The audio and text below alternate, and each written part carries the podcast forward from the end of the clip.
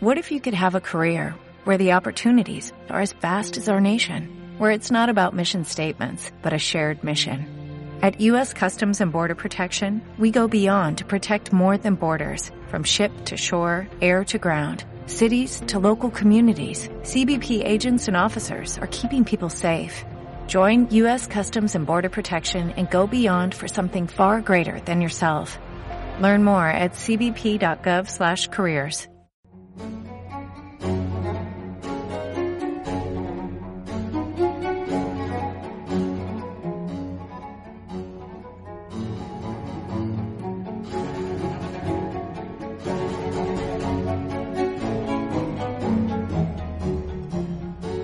Comienza el Café de la Lluvia con Javier Fernández.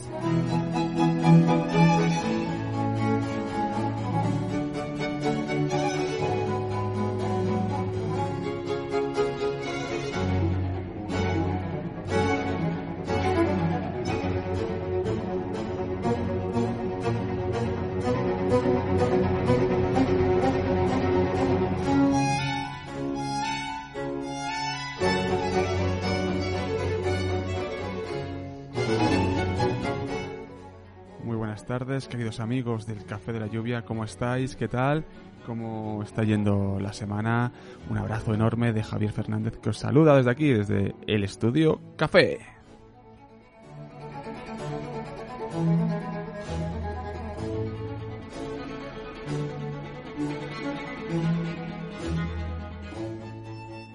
Hola Aroa, ¿qué tal? ¿Cómo estás? Aquí estamos, un día más. Has cambiado de posición hoy. He cambiado de posición, sí. Canales de acceso. Canales de acceso. En primer lugar. Eh, bueno, pues todos nuestros oyentes pueden ponerse en contacto con nosotros a través de cualquiera de las redes sociales. Estamos en Facebook, Twitter, Instagram y, por supuesto, también tenemos el correo electrónico prensa arroba elcafedelayuvia.com en el cual nos pueden escribir comentándonos lo que quieran, sus sugerencias, preguntas, cuestiones, propuestas, lo que quieran.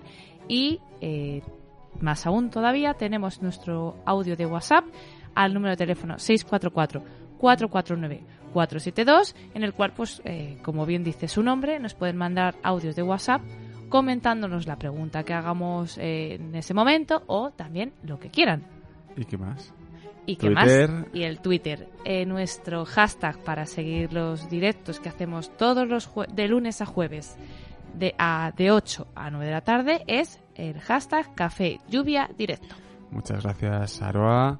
Y continuamos por la senda del programa. Hoy nos vamos a ir al universo del cine. Para ello tendremos a Víctor Tirador. Vamos al año 1985. Fenómeno western. ¡Revive! Y en segunda parte del programa tendremos a Aitor Fernández hablándonos sobre la historia de las competiciones españolas de fútbol. Sumamente interesante, ya veréis. Corre Vivaldi, que esto vuela.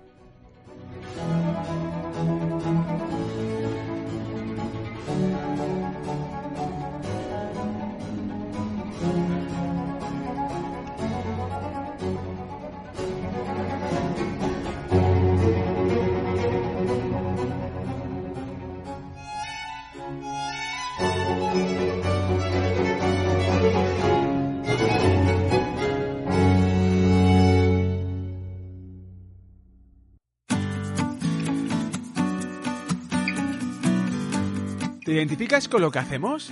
¿Piensas que la cultura, la ciencia y la educación son herramientas de transformación social? Si consideras que un proyecto como el Café de la Lluvia es necesario, suscríbete a tu medio de referencia. Además, accederás a contenidos exclusivos y muchas sorpresas más. Ah, también puedes realizar una donación puntual. Hagámoslo posible. Eres esencia, eres café. Más información en www.elcafedelayuvia.com.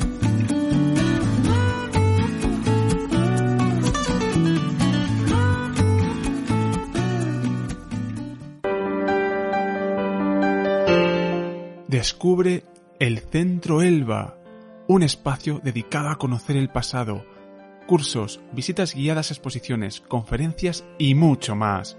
Sumérgete en el Antiguo Egipto, el Lejano Oriente y otros tantos lugares sobre los que se posa la historia y la historia del arte. Centro Elba, un viaje por el conocimiento. Más información en www.centroelba.es o en el número de teléfono 91 401 4209.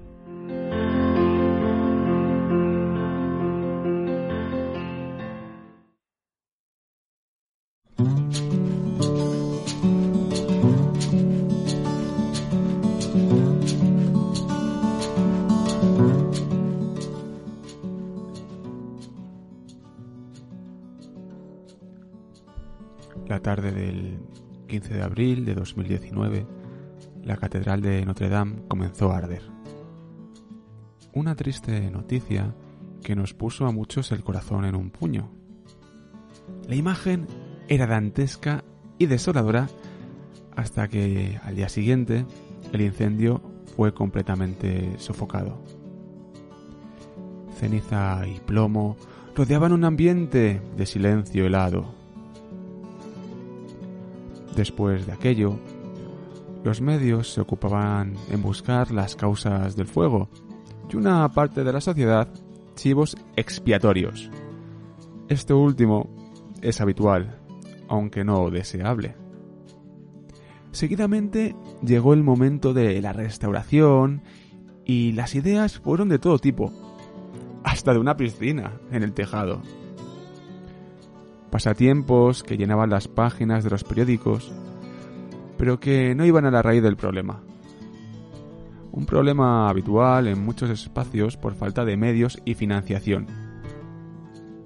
Estos lugares sacros que se visten de museos debido a la riqueza de su patrimonio, tanto interno como externo, en muchas ocasiones no cumplen unos mínimos de mantenimiento y conservación, por lo que obviamente la degradación es preocupante y supone un riesgo. Esto lo vemos en parroquias, ermitas e iglesias del conjunto de la geografía española. No hace falta irse a Francia. Conciencia y medios de recuperación. Sin olvidar canales para tejer un sector que pueda aportar gran riqueza al PIB de un país. Regresando a Notre Dame, aún le queda un largo trecho para su recuperación.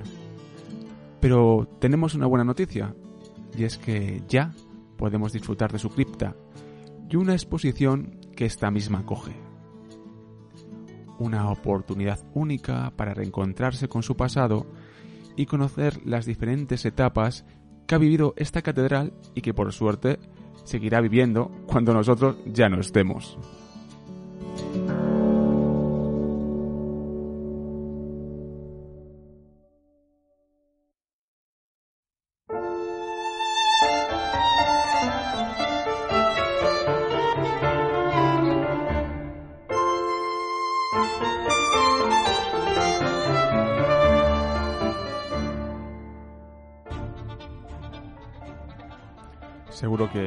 Apetece un poco de cine, disfrutar con Víctor Tirador de esa sección que, tiene llamada Butaca 5. Pero antes te quiero recordar que puedes hacerte socio, te puedes hacer socia del Café de la Lluvia y aportar tu granito de arena para que este proyecto de comunicación se mantenga en el tiempo. Es muy importante porque vosotros, los oyentes y los lectores, sois esencia, sois café. thank you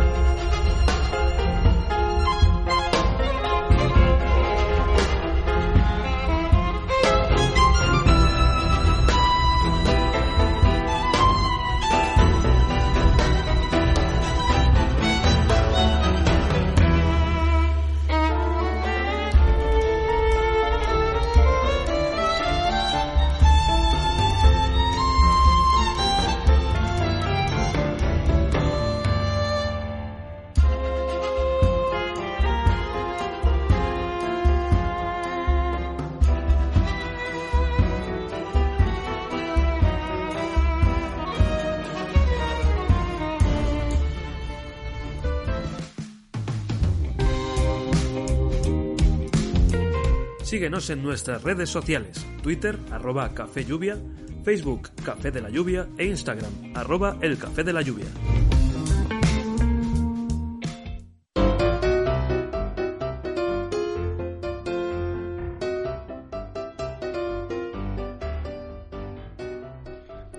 Vive el cine en Butaca 5. con Víctor Tirador.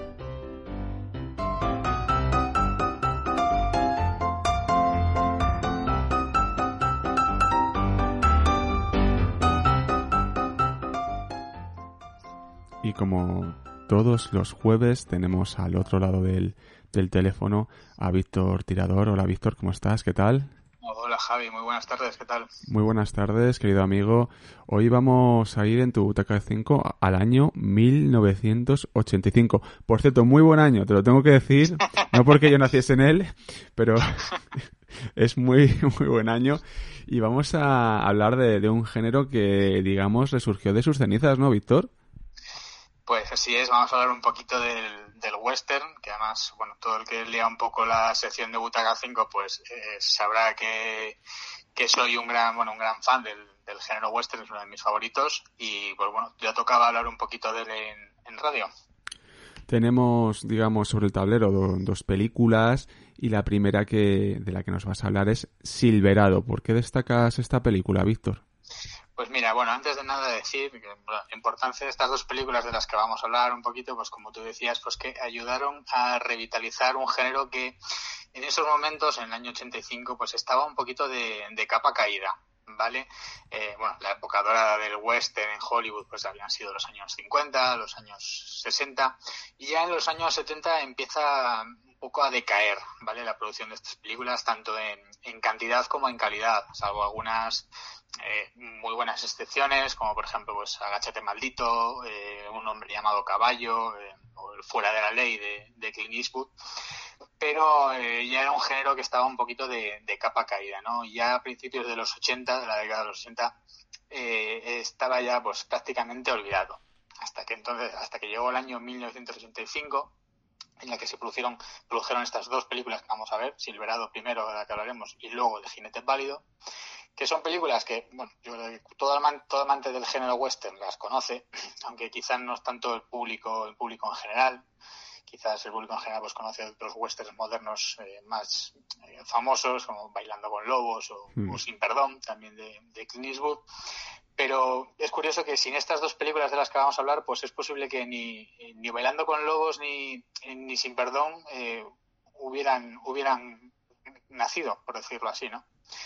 Entonces vamos a empezar, como tú dices, pues con, con Silverado, ¿vale? Silverado, una película eh, de Lawrence Kasdan, que más conocido por el, por el, público por ser un gran guionista, por ser el guionista de El Imperio Contraataca, El Retorno del Jedi, eh, y también de En Busca de la Arca Perdida, la primera de Indiana Jones. Él colaboró, ayudó mucho a crear el personaje junto con George Lucas y, y Steven Spielberg.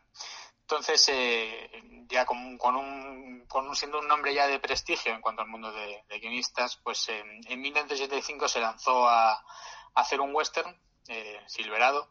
Una, un, fue un gran proyecto a la fecha, tenía un, contó con un presupuesto de unos 23 millones de, de, dólares. Eh, a la fecha estaba muy bien, sobre todo además para, teniendo en cuenta que era un, un género, el western, que ya estaba pues un tanto olvidado.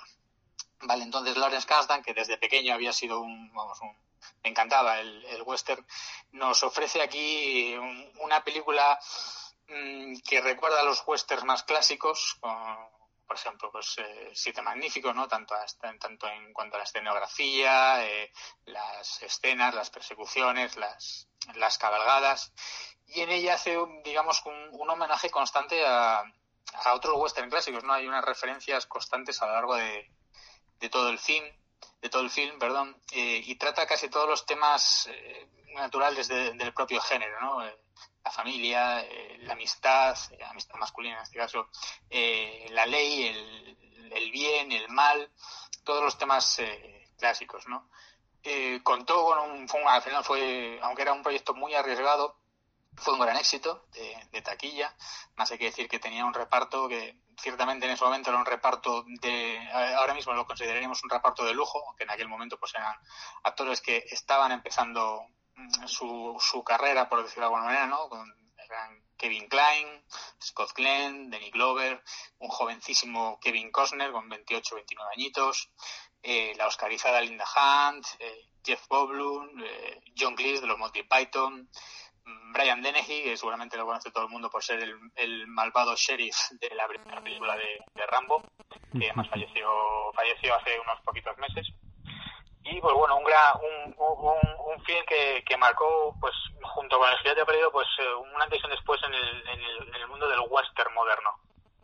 E, en esta, en esta película, digamos que hay un sheriff que es muy malo, muy malo, muy malo.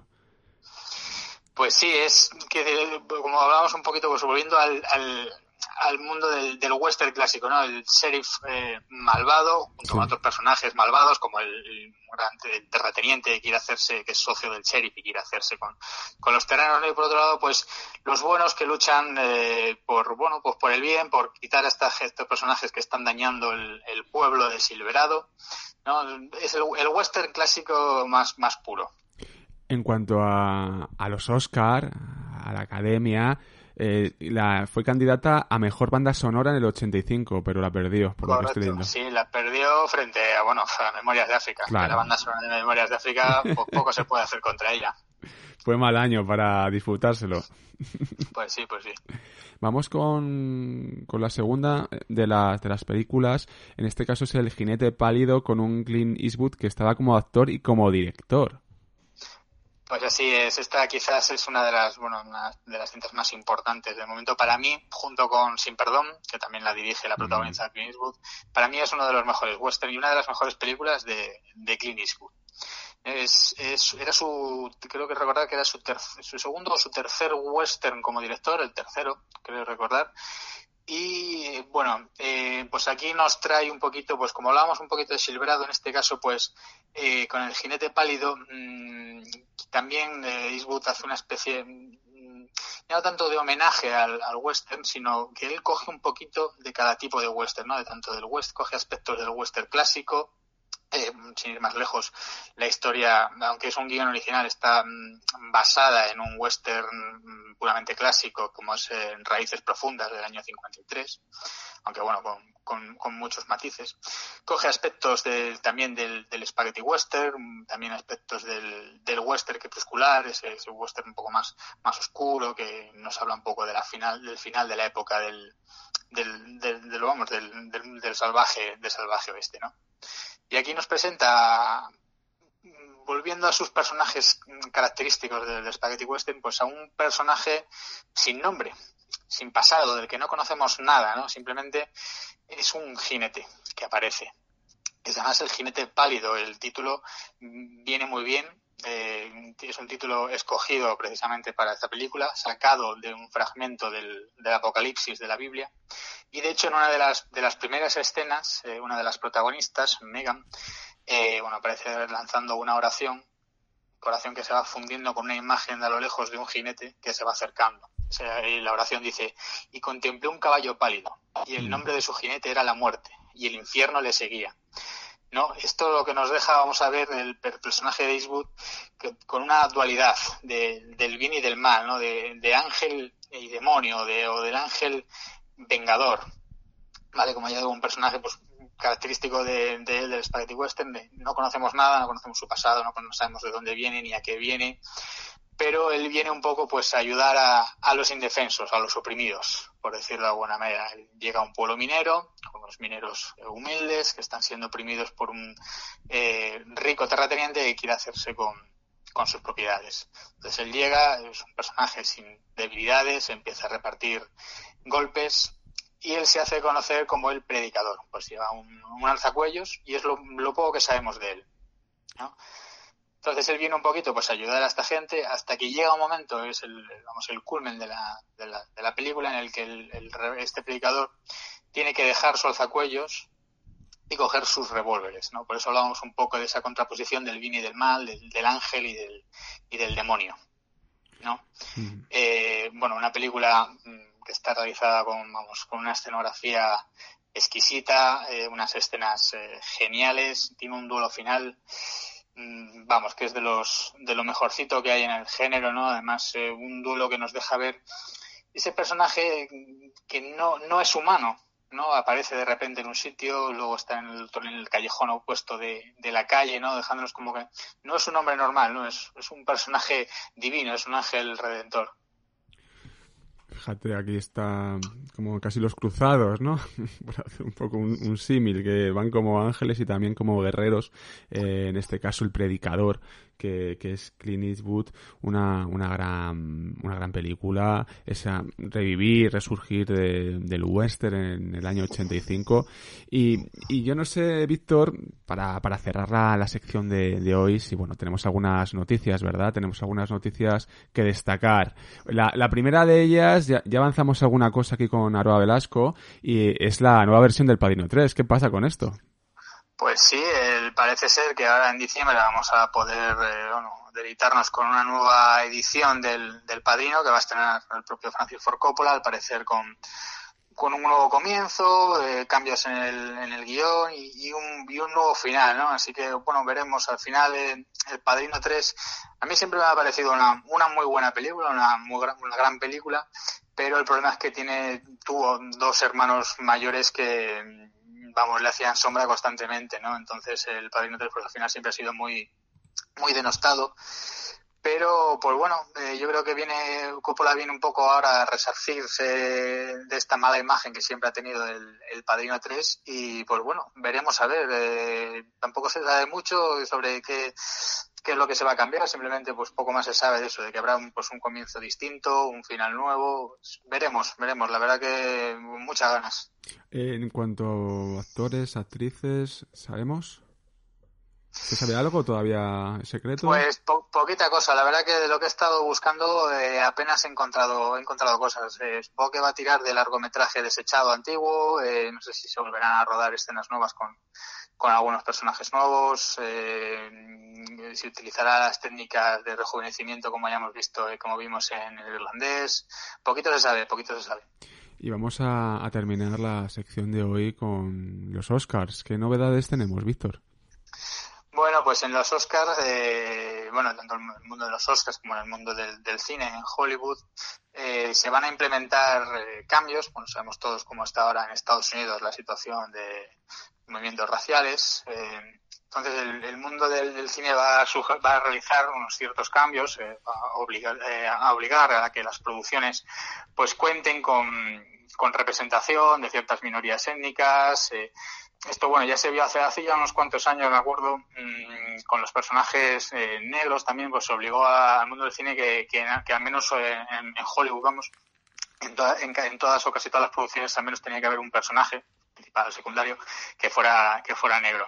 Entonces yo creo que ahora, pues con todo esto que está sucediendo en Estados Unidos, pues quieren darle aún, aún mayor importancia es, además es ligado con el movimiento este eh, eh, Oscar so white, ¿no? Porque los Oscar de los Oscar tan blancos, al final siempre los actores blancos, los directores blancos han tenido como digamos una mayor presencia en la ceremonia de los Oscar y bueno, pues quieren, aunque ya se lleva viendo en estos últimos años que la tendencia está, está cambiando, hay que ver pues simplemente pues los ganadores a mejor director de los últimos años, casi todo de, dos o tres de ellos mexicanos, entonces, bueno, pues quiere, Hollywood quiere revertir un poco esa, esa tendencia y ver una mayor integración de, de, minorías étnicas eh, en el mundo del cine. Así que, pues bueno, veremos cómo, va, cómo se van a orientar estos, estos nuevos cambios y, bueno, pues obviamente positivo todo, yo creo. Desde luego. Ya sabes que tenemos una cita en los Oscars. sí, sí, sí, yo me apunto, aún queda mucho tiempo, ya saben que se ha, se ha retrasado un poquito la ceremonia más allá de lo que, de, de lo que siempre, de las fechas que estaban siempre previstas, pero vamos, yo con muchas ganas. Ahora mismo cuando son las 8 y 25 en directo en www.elcafedelayuvia.com con Víctor Tirador, Butaca 5. Muchas gracias amigo y hasta la semana que viene. Un placer, hasta la semana que viene. Un fuerte abrazo.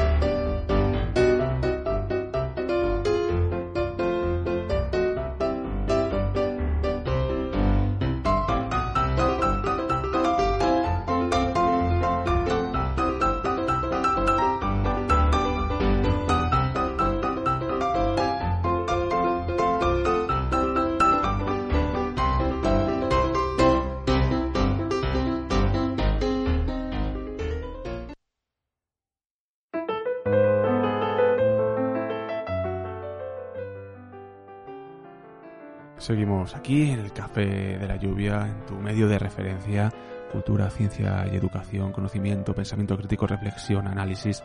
Tenemos en Twitter a uno de nuestros oyentes, arroba papo37, que dice Silverado y el jinete pálido de premio, un sombrero, un revólver o un caballo, lo que prefiráis. Muchas gracias por seguirnos en directo, ya sabéis, nos podéis escribir y a, través también del hashtag que nos gusta mucho, Café Lluvia Directo. Café Lluvia Directo. Vamos con el recuerdo, la memoria sepia de la historia del fútbol, de las competiciones que ha habido y hay en nuestro país, desde, donde emitimos, en este caso en España. Vamos con ello.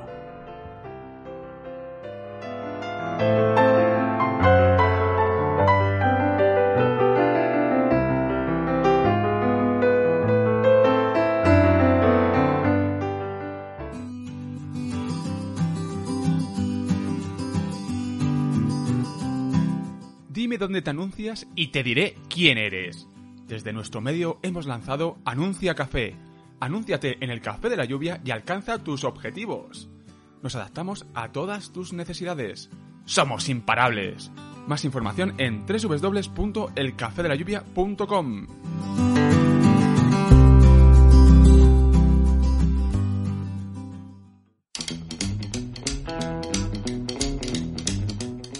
Desde la General, con Aitor Fernández. Pasión por la historia del fútbol.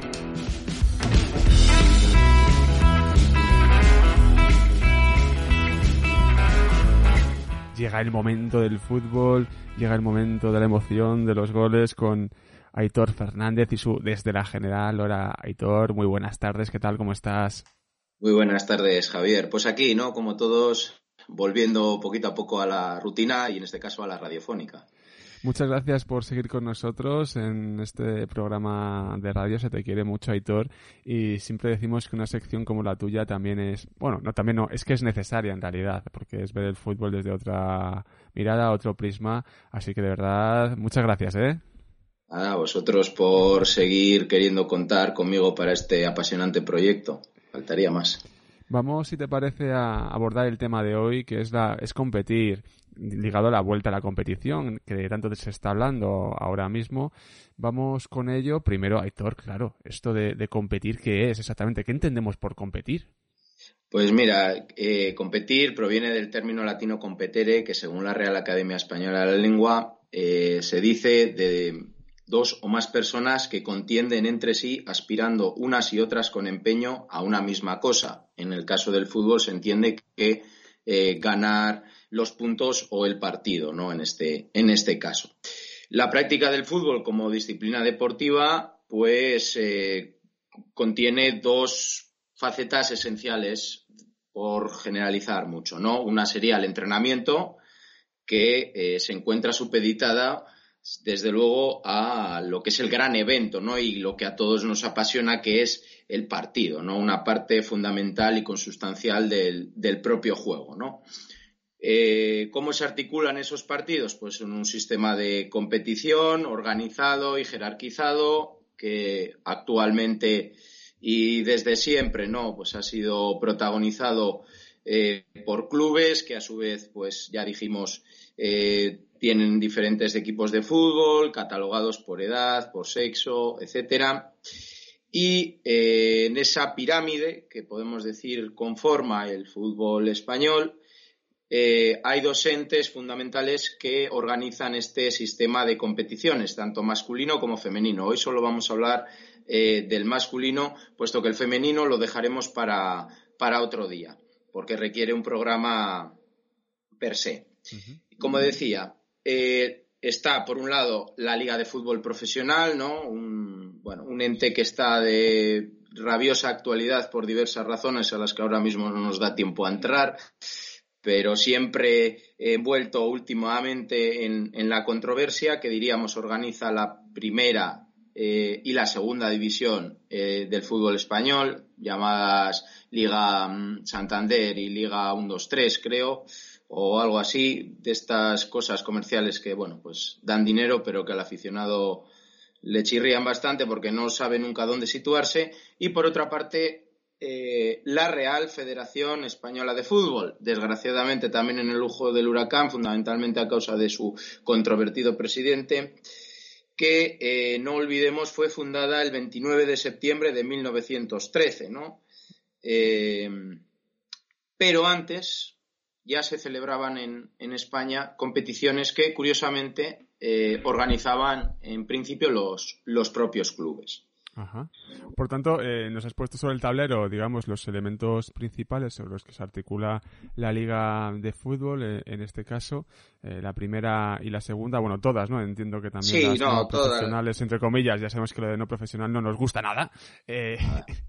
pero, pero bueno, todo se articula a través de, de, esto. Y vamos con la historia de las competiciones, ¿no? Nos decías que antes del 13 ya había competiciones. Correcto, sí. Diríamos que, bueno, la, es la competición de clubes más antigua de clubes, porque luego hay otras competiciones a nivel internacional y demás, pero a nivel de clubes, a nivel de España, la más antigua es el Campeonato de Fútbol de España, ¿no? Que ha adquirido diversas denominaciones a lo largo del tiempo. Fundamentalmente ha sido conocida como Copa del Rey, pero pues, también ha tenido la denominación de Copa de Presidente de la República o Copa del Generalísimo, dependiendo de la época política a la que hagamos eh, referencia. ¿no?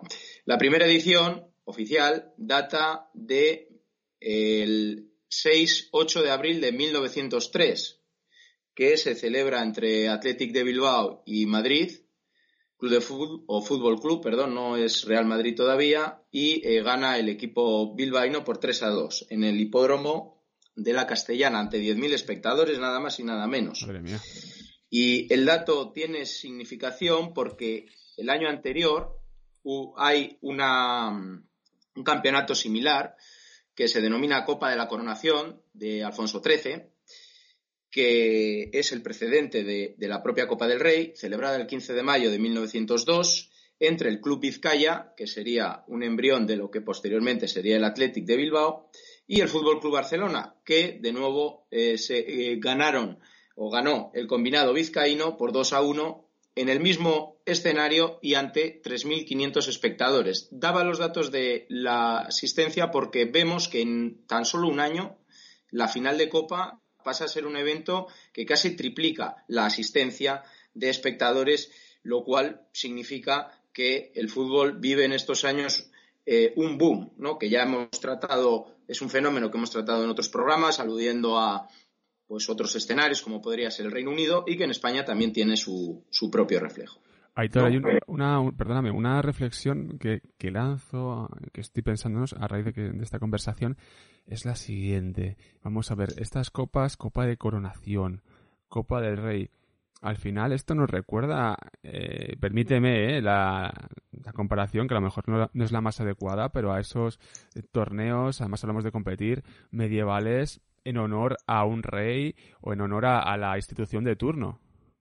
Sí, tiene algo de justa, pero bueno, al final, ¿no? Que, que es un poquito lo que, lo que quieres así significar, yo creo.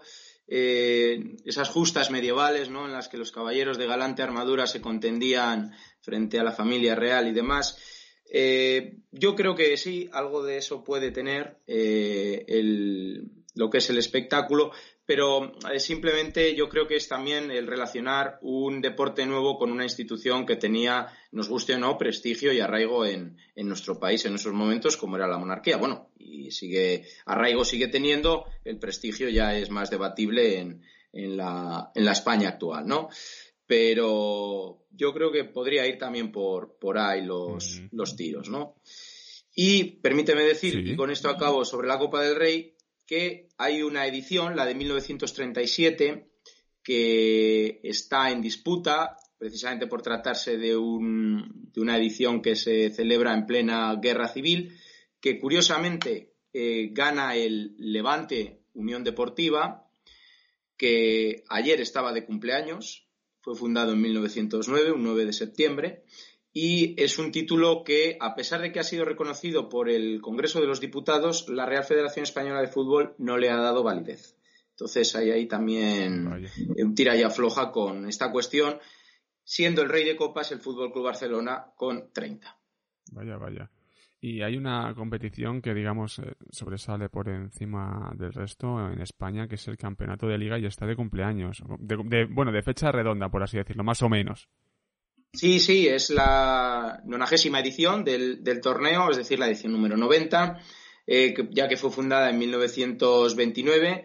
¿eh? Y bueno, la denominamos Liga Santander actualmente y solo se ha suspendido en dos ocasiones el Campeonato Nacional de Liga, en la ya referida Guerra Civil entre el 36 y el 39 y este año a causa de la pandemia del, del coronavirus, ¿no? Para mí es una competición que cada vez tiene menos alicientes, ¿no? Porque es un torneo muy a la escocesa, es decir, tenemos dos equipos que, pues, por diversas razones sobresalen sobre el resto y a esos 18 restantes pues no, les dejan equipararse, ¿no? Eh, me refiero a Real Madrid, Fútbol Club Barcelona y a partir de ahí que los demás eh, se han convertido casi en una especie de sparring, ¿no? Cuya máximo aliciente es ver quién se clasifica para la Liga de Campeones, que no es efectivamente un objetivo menor, pero bueno, al final lo que nos interesa es ser campeón de Liga y eso, pues eh, creo que no es del todo emocionante, salvo para los aficionados de esos dos equipos para el resto de los demás, pues creo que no demasiado. Y eh, una reflexión, lanzo Javier. Creo que toda esta crisis que está eh, rodeando al fútbol español, incluso con la no salida de Leonel Messi, creo que puede incluso hasta favorecer la competitividad hacia el resto de, de, equipos en el fútbol español y que vuelva a ser el campeonato español un campeonato contendido. Si bien es verdad que, bueno, no va a ser el primero a nivel mundial. Sí, de hecho, también un dirigente, ¿no? sé si de la liga o de la federación decía eso mismo, que tenía la sensación de, con el contexto actual del COVID y, los, las limitaciones que existen a la hora de realizar fichajes y que haya traspasos, movimientos, es posible que esta competición sea, para la redundancia, más competitiva. Bueno, pues será bonito también para, de ver para los aficionados, Aitor, eso no hay duda, ¿eh? Sí, desde luego. Yo creo que también le puede venir bien al fútbol español en el sentido de que eh, los clubes se van a ver obligados a tirar de gente más de la casa, porque no se puede fichar. Entonces creo que el fútbol formativo, el fútbol de base, el fútbol de cantera, eh, puede tener un auge eh, significativo, ¿no? Lo vimos el otro día con el partido de la selección en Valdebebas contra Ucrania, pues que el, jugador que más sobresalió por parte del combinado español fue un juvenil de, de segundo año como Ansu Fati, ¿no?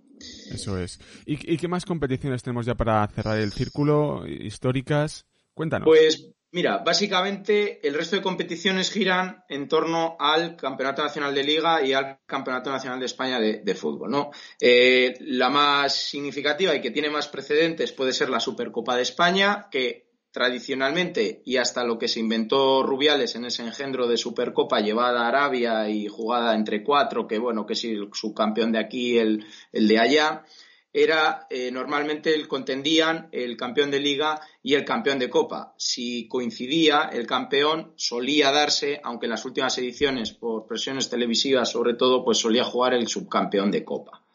¿eh?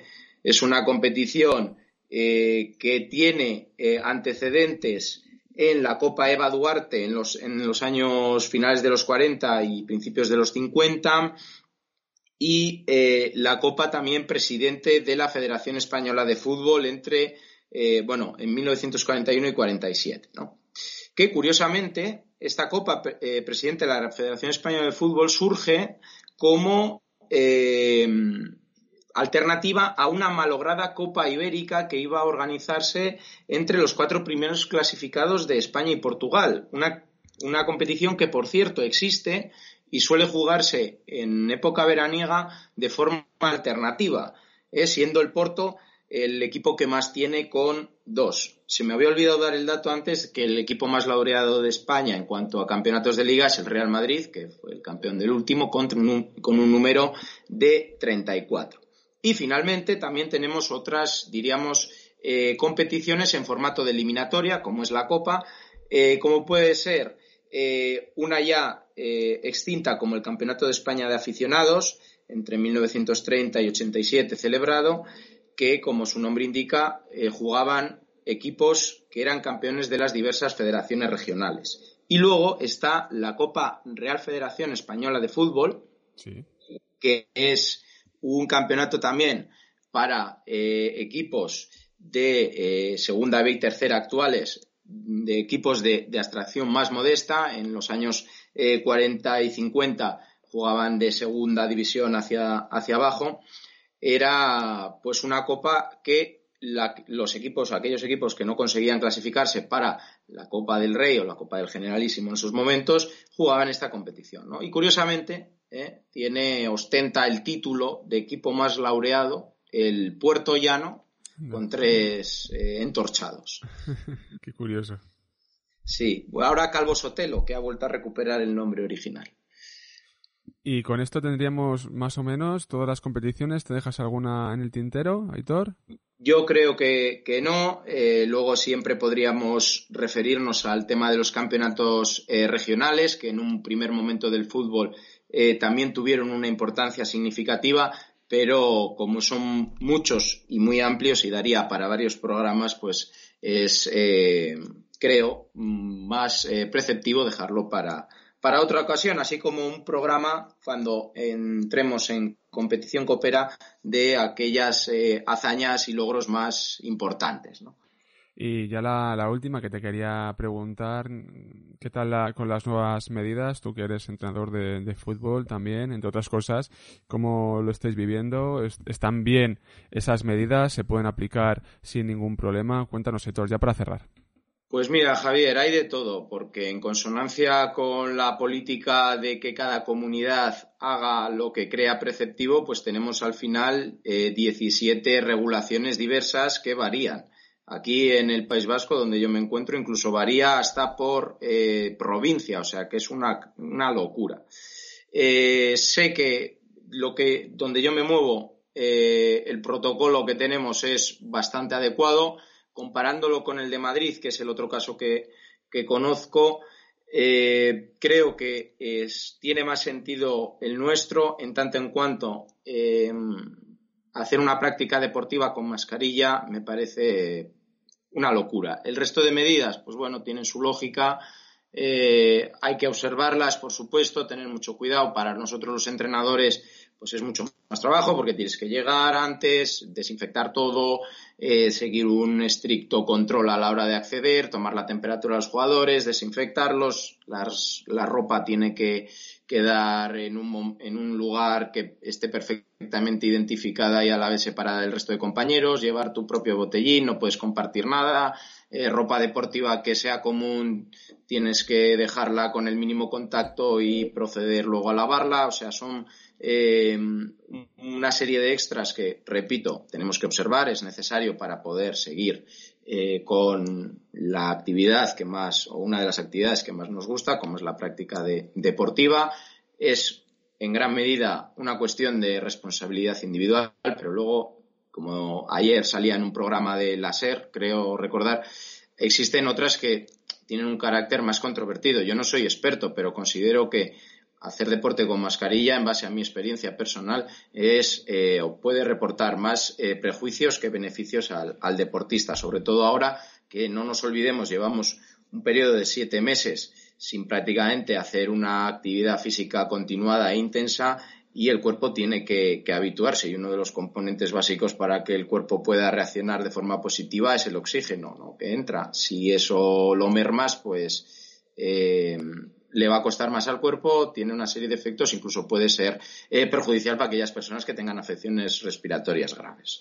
Yo la verdad que sobre este tema no, no lo veo, ¿eh? lo de jugar con, con mascarilla, incluso te, no sé, a lo mejor, tal vez, si en comunidades autónomas, como ahora mismo es Madrid, que tiene una gran incidencia de, casos por habitante de, de, COVID, a lo mejor hay que retrasar un poco más las, las competiciones, pero el tema de, de la mascarilla eh, lo veo muy complicado. Es decir, si no se puede jugar, en, en, un sitio determinado, en momentos determinados, no se puede jugar.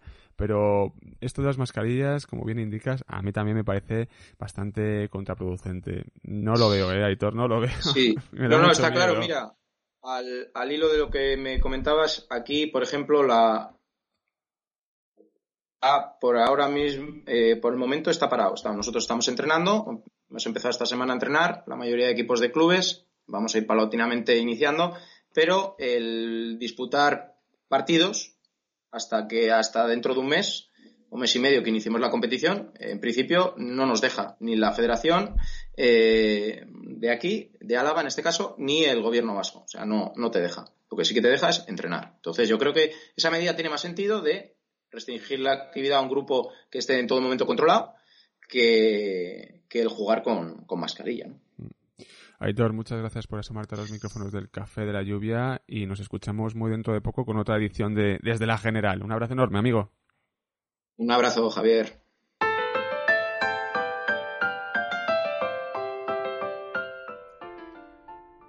Pues qué interesante todo esto que nos cuenta Víctor sobre el cine de los años 80, el año 85, un buen año, el western, las novedades de las películas, de los festivales, de los premios. Así que muchas gracias Víctor y muchas gracias también a Aitor por traernos la historia del fútbol desde otro punto de vista que es más interesante, por lo menos para mí, que no soy muy forofa del fútbol, pero sí que soy muy forofa de la historia. Y, y sobre todo también por, por remarcar esas medidas nuevas de seguridad que a veces son un poco complicadas de seguir y de hacer, Desde luego, desde luego.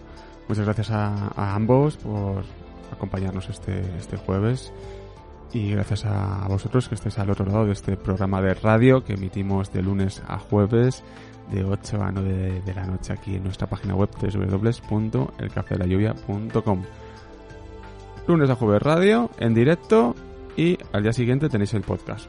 Efectivamente, estará en nuestra página web www.elcafedelayuvia.com y en todas las plataformas de, pues, de audios de podcast como son Evox, Spotify, Apple Podcasts Google.